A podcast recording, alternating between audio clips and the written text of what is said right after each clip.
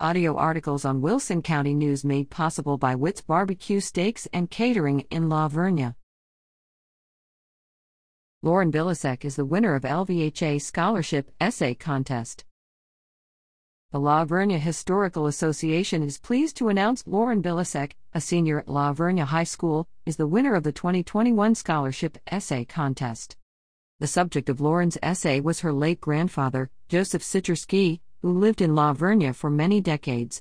She wrote about his service on the La Vernia School Board, EMS, and the SS Water Supply Board, along with his employment with Cope Chevrolet and the City of Vernia, where he served as the food health inspector.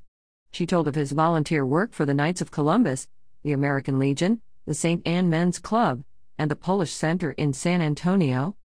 She recalled her grandfather's legacy of reporting La Vernia Bear football scores to the San Antonio Light and Express News and occasionally writing articles for the Wilson County News.